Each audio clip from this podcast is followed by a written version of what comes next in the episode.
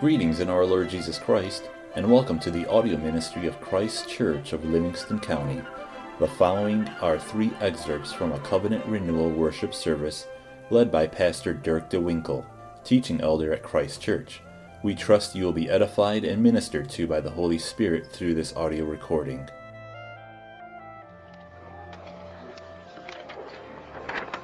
Our call to confession today are the words of John the Baptist as inspired by the Word of God. Found in Luke 3, chapter, or Luke 3, verses 7 through 9. Then he said to the multitudes that came out to be baptized by him, You brood of vipers, who warned you to flee from the wrath to come? Therefore bear fruits worthy of repentance, and do not say to yourselves, We have Abraham as our father. For I say to you, that God is able to raise up children to Abraham from these stones. And even now the axe is laid to the root of the trees.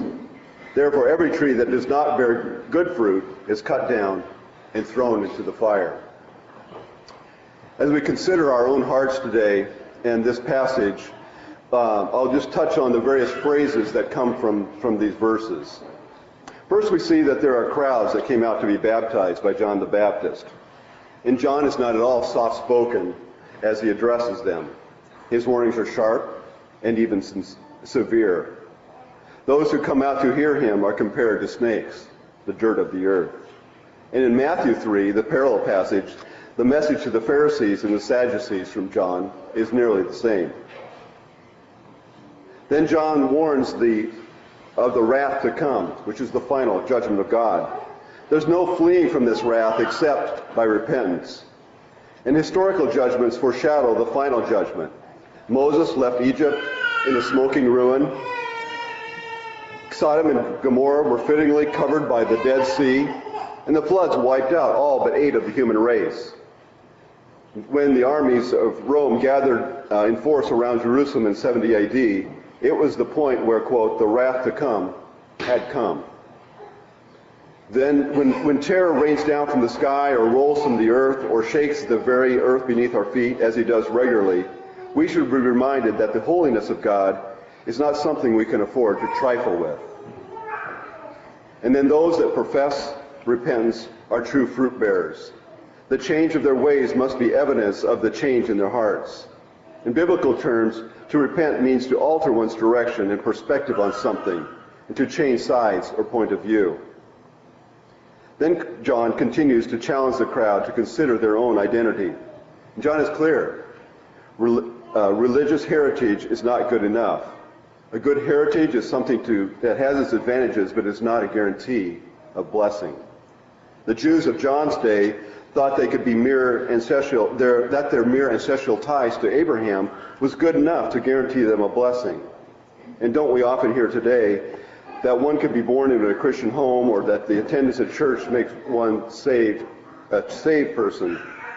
However, God is clear here to say his blessing is not a matter of physical heirship, but of his redemptive power. That he can raise up children out of stones is pictures the reality that God's power is what produces new life in us. Then the language of the axe that's being brought at the end is ready to remove the trees that do not bear fruit is further warning not to lean on our own understanding, but instead to fix our eyes on Christ and to place our faith and trust in him for our redemption. These things remind us of our need to confess our sins.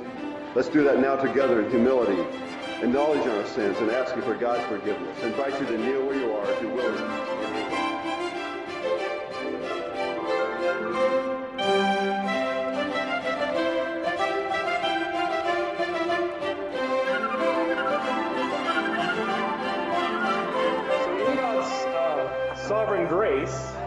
Taking a break from our worship series. We're doing a series on what it is we do when we worship.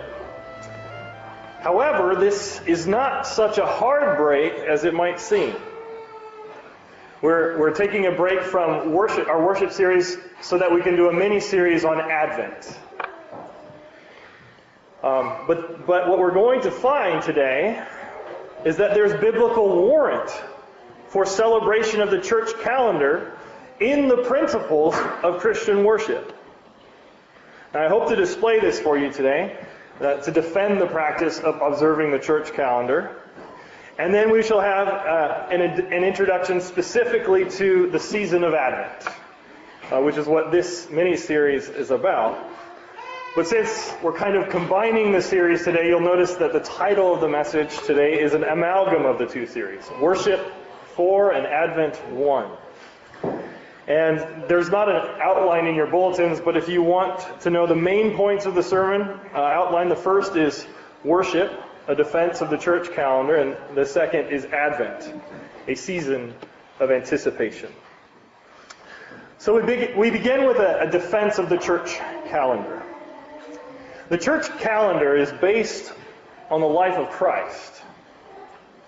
And using the calendar is an exercise in remembering.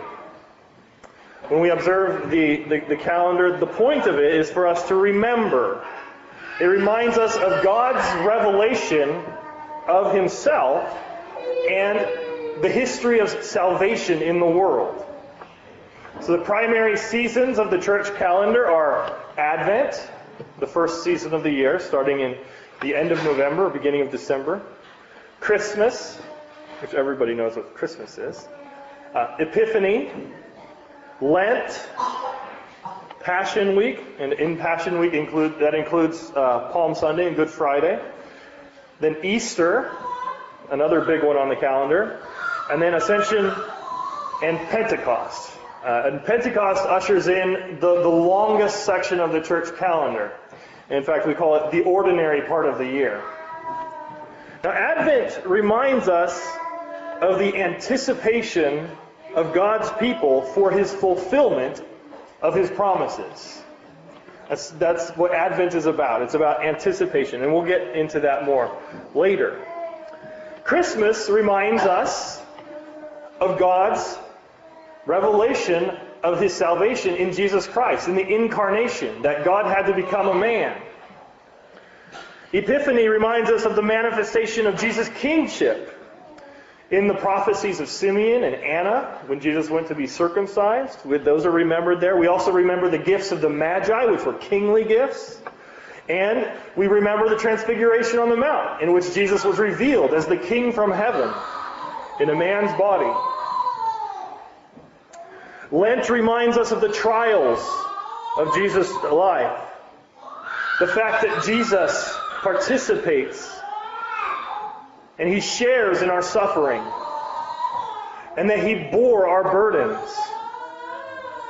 Passion Week, we we're reminded of the agony of his betrayal and the murder that took place on the cross. And in Easter, we celebrate the glories of the resurrection and Jesus' victory over death. And then the ascension is where we remember, we're reminded of Christ being seated at the right hand of God the Father and being crowned as Lord over, over all.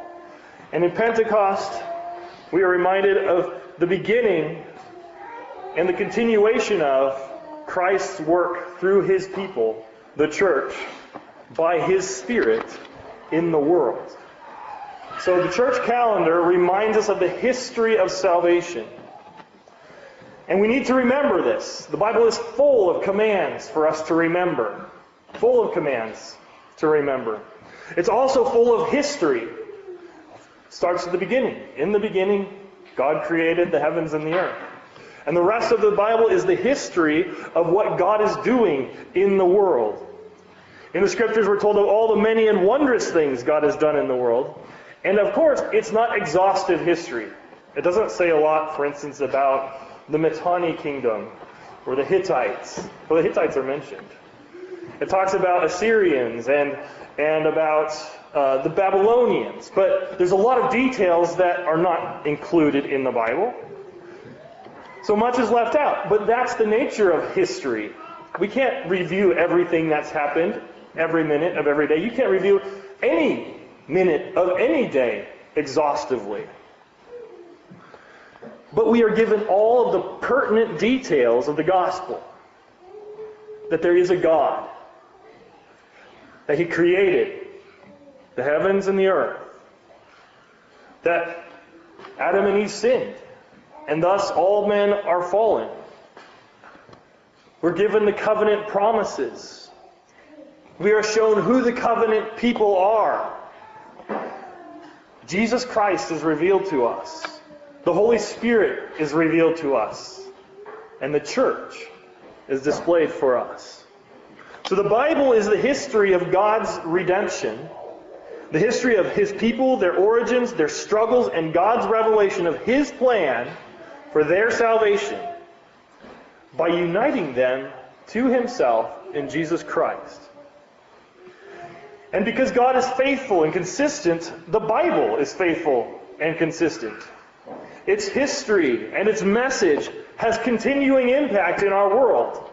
So the fact that it's not exhaustive doesn't mean it's not authoritative. The scriptures are profitable for teaching us, God's people, who God is and what he has done and how he works. Now, one of the ways that he works is by reminding us over and over and over again of all of these truths. That's one of God's glorious redemption redemption tools is reminding us. He tells us and then he commands us to celebrate and remember what he has told us. He puts patterns in the world, the patterns and cycles in nature and in history, days, weeks, months, seasons, and years. These are not simple redundancies. God's just not repeating himself because he's bored or he couldn't think of something else to do. He's not boring. That's not why he's doing it. He's doing it because he's gracious. And, and these are gracious reminders for us about who he is. So every morning brings forth his mercies and renews his love and displays his grace and his kindness to us. So he's, he's graciously reminding us about who he is and his continuing revelation of how he works.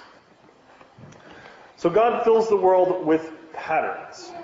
But now let's get to the church calendar. How do we get there? We, we see patterns in history, but we have scriptural warrant for the celebration of the church calendar in the fourth commandment.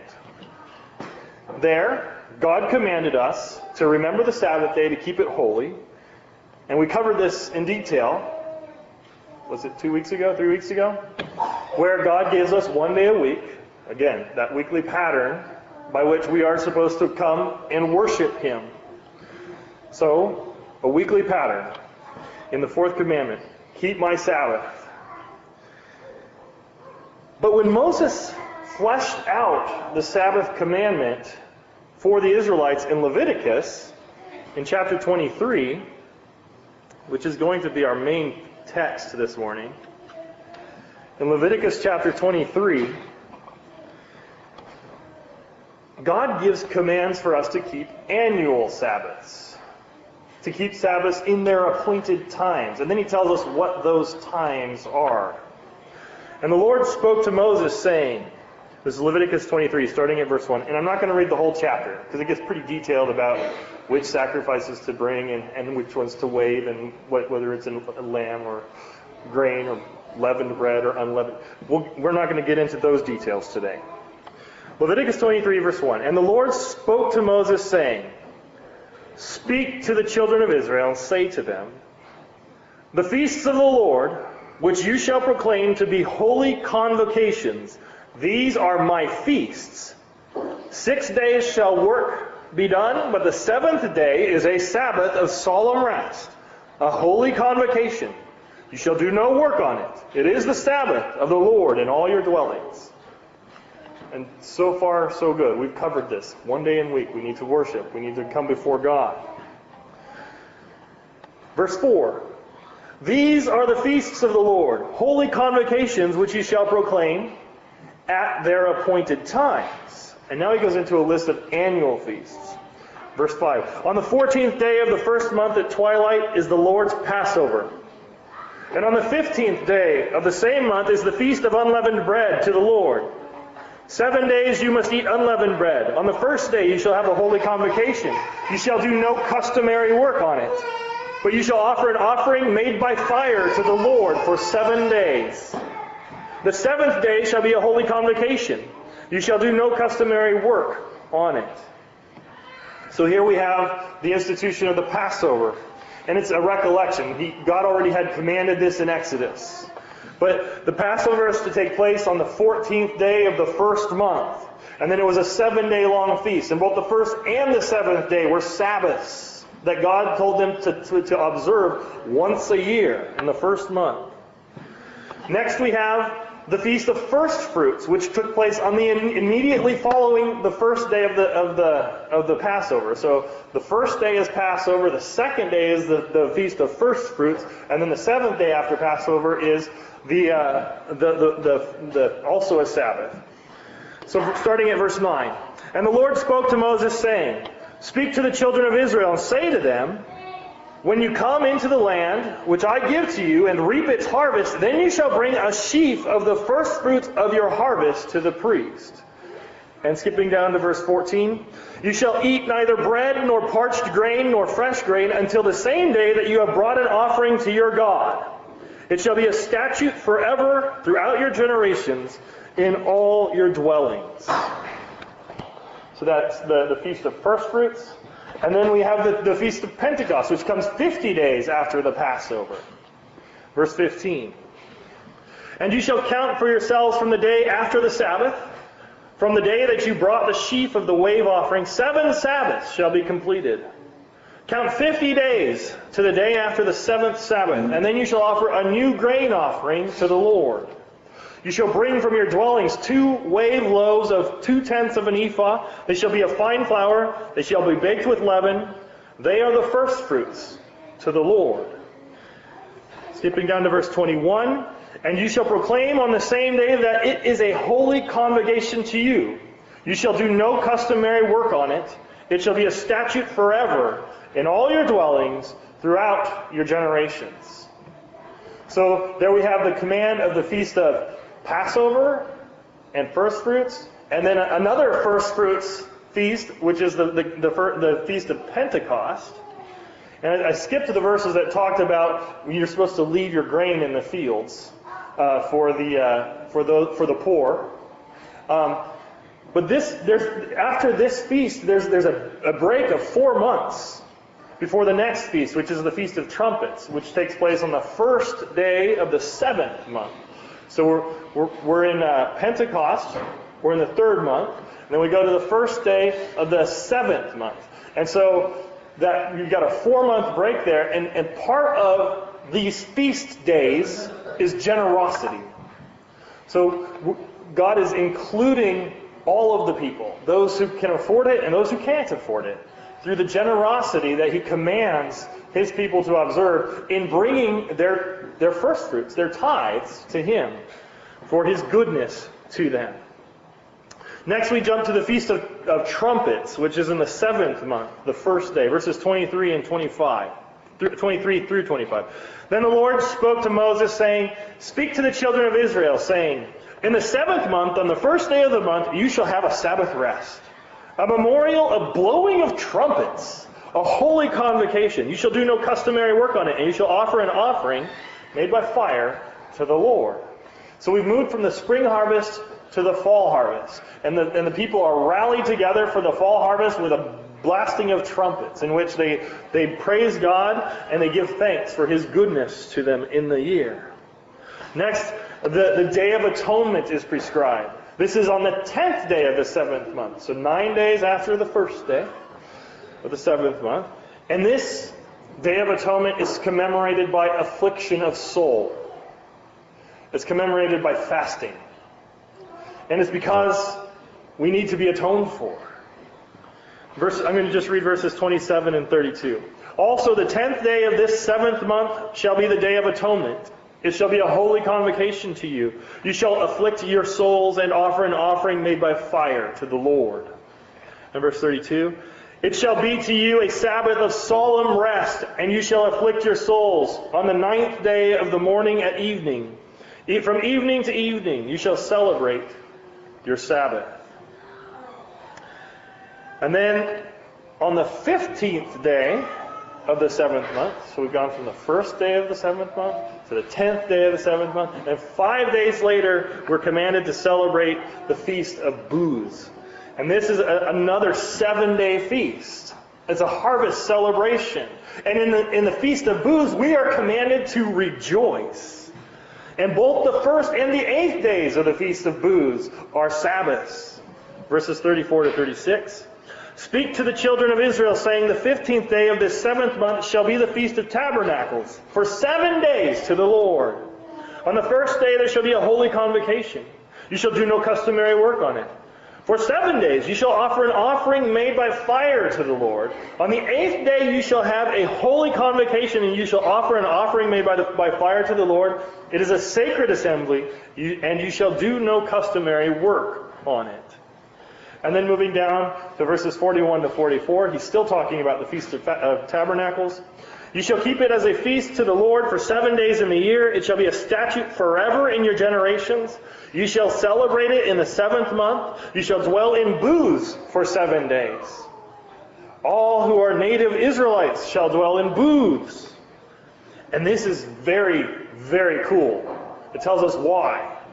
That your generations may know that I made the children of Israel dwell in booths when I brought them out of the land of Egypt. I am the Lord your God. It's to remind us again and again and again. He even repeats himself over and over as he's giving us the commands to remind us again and again and again to remember that he is our God and he's drawn us out of Egypt. He's delivered us from our sin. So Moses declared to the children of Israel the feasts of the Lord. These feasts were the feasts prescribed for the Israelites as they left the land of Egypt. And they were the principal feasts of the Jewish, Jewish calendar. And there are strong connections between the feasts of the Old Testament and the feasts that we celebrate in the church calendar. Good Friday correlates to Passover. Good Friday. So what happens at Passover? The, the Israelites gather together and eat the Passover meal, the lamb that is sacrificed and the blood that is spread on the doorpost so that their sin would be overlooked and the angel of death would not destroy them.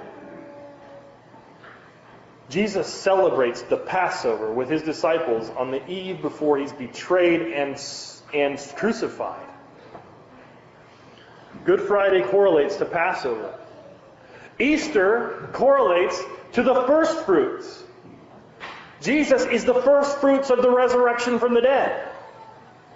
The feast of the first fruits. We celebrate Easter because in Jesus we, we have our hope of, of life from death. And Pentecost, well, the, the name is obvious. They had Pentecost, we have Pentecost. It still comes 50 days after. Well, maybe God was telling us something when He gave us these Old Testament feasts. They're pointing to Jesus. They're pointing to the, the coming of the Spirit. So it's obvious in name, and the Spirit brings the first fruits of the church.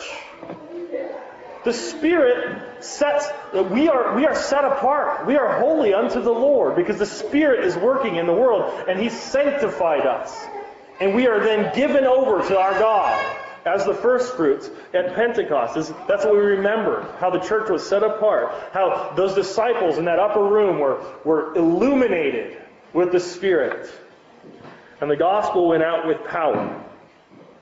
And even uh, the Feast of Tabernacles is analogous to our, our feast of Thanksgiving in America, or even our celebration of Christmas. I mean, so with with with with uh, Christmas, what do we do? Well, we get the Christmas tree all set up, and we put the lights on the house, and and everything. The, the season is different for a, an extended period of time.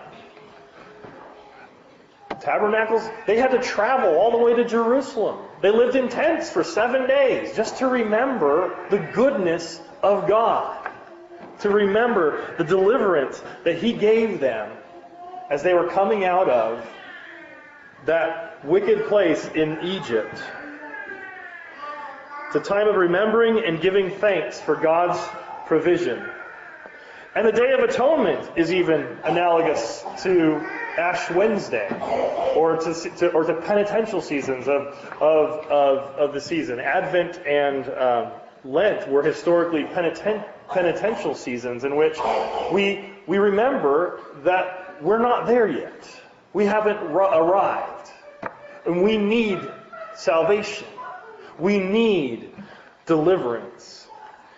And so there's, there's room even for seasons of, of penitence and, and recognizing our, our continuing need of God's deliverance. Now, there were later national feasts that were added to the calendar. Uh, Purim was added to celebrate the deliverance from Haman's plot in the book of Esther. And uh, then we have even uh, there's an, even a feast that was added after the Old Testament during the, the intertestamental period. Hanukkah celebrates the Jewish victories during, uh, during when the when the Maccabees took over um, in, or, or, were given victory in the, the Promised Land during the intertestamental period.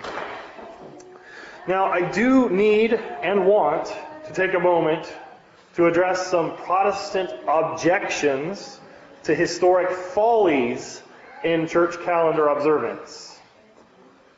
This is important. The Jews got it wrong. In the kingdom era, they forgot to keep God's Sabbaths. They didn't do it. They forgot to remember their God and God punished them and sent them into exile for it. They didn't take their years of jubilee and give this, the land its Sabbath rests. And God took them out of the land for 70 years so the land could have its Sabbath rests. They forgot to keep the Sabbaths. And then after God brought them back to the land, the post exilic Jews thought that correct Sabbath observance would make God send the Messiah. And they got Sabbath wrong. They, they were straining at gnats while they were swallowing camels.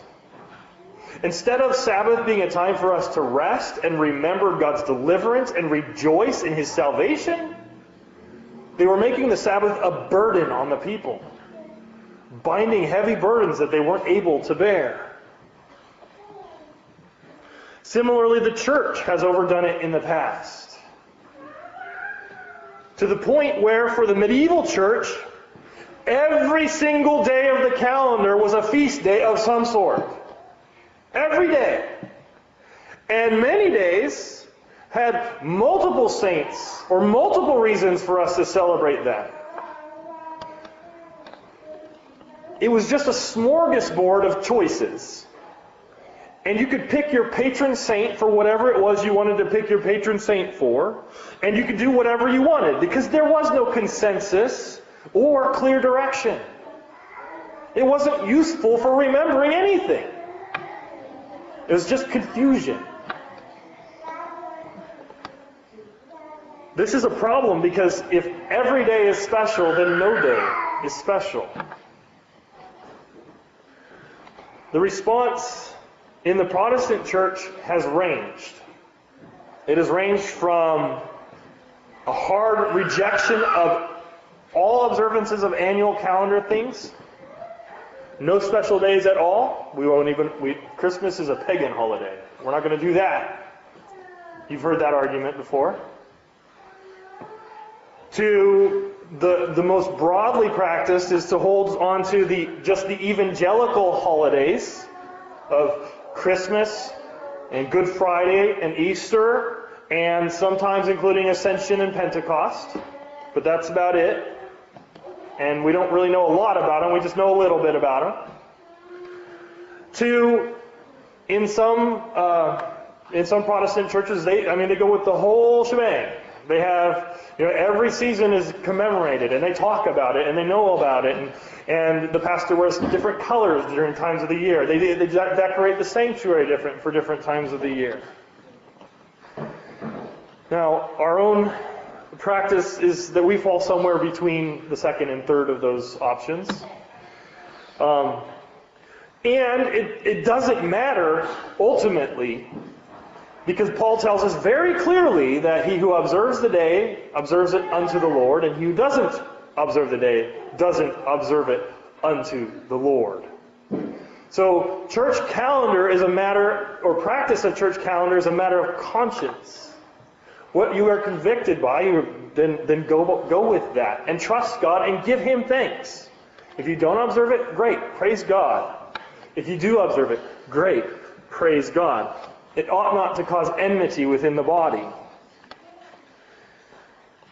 But the point of it all is to show us Christ and to celebrate the salvation that God has given us in Him, to glorify Him, and to give thanks.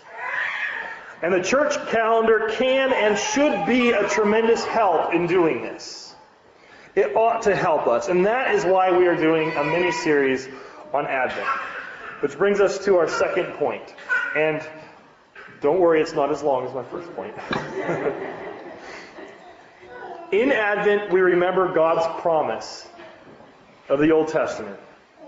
And we remember the long wait that God's people endured, anticipating and hoping and waiting for the Messiah. We remember the prophecies of Isaiah. And we remember John the Baptist preparing the way. We remember his baptism of repentance. We remember how lost we were without Jesus Christ. And we remember and we remember that we still look forward to his coming back. All of this memory and remembering is anticipation. And this anticipation is full of two things repentance and hope. We anticipate filled with repentance, becoming more and more aware of our need for continued redemption and salvation. Becoming more and more aware of our need to repent and define and confess our sins. And this anticipation is filled with hope because we look to God for the fulfillment of His promises and the carrying out of His plan for the salvation of the world. Our New Testament text this morning in 2 Peter 3 outlined both the hope and the repentance. Starting with hope. Verse 13 of 2 Peter 3. Nevertheless, we, according to his promise, look for new heavens and a new earth in which righteousness dwells. God's promises are great. Our hope is, is outstanding. There's, it, if, if our hope comes true, nothing will be lost. All will be saved. All good will be preserved. And God will be glorified, and every wrong will be put right. And then Peter points us to our need for repentance in verses 14 and 15. Therefore, beloved, looking forward to these things, be diligent to be found by him in peace, without spot and blameless and consider that the long suffering of our Lord is salvation. Our, our anticipation is filled with repentance because it's our, it's our patience that, is, that makes us perfect. In Advent, we look exactly where we are supposed to look for these things. For our hope and for our repentance, we look where we're exactly where we're supposed to look, and that's to God to Jesus Christ. The Advent season is all about anticipation, anticipation of the incarnation of Jesus. Anticipation for the fulfillment of God's promises, and anticipation of salvation from our sins and from all our enemies. And the suspense is killing us. And it should. Death to the old man and life to the new we need to be anxious for Jesus coming and his manifestation in our world.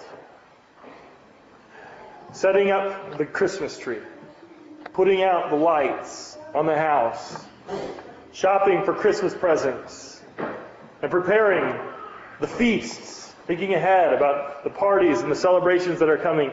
All these things point to the specialness of what God did when He gave us a Savior. There's a reason for this season. And it's good for us to anticipate Jesus coming, to look forward to it, to get excited about it. It's good for us to long for that. It's good to yearn because what we yearn for is good. So repent of your sin. Hunger for Jesus and believe in the promise because Christmas is surely coming. In fact, it will be here before you know it. So, as we take the next few weeks to celebrate Advent and build our anticipation for Christmas, we are living in congruence with scriptural teaching on worship, and we're also embracing the revealed grace of the gospel in the life of our Lord Jesus Christ. In the name of the Father, the Son, and the Holy Ghost, let us pray.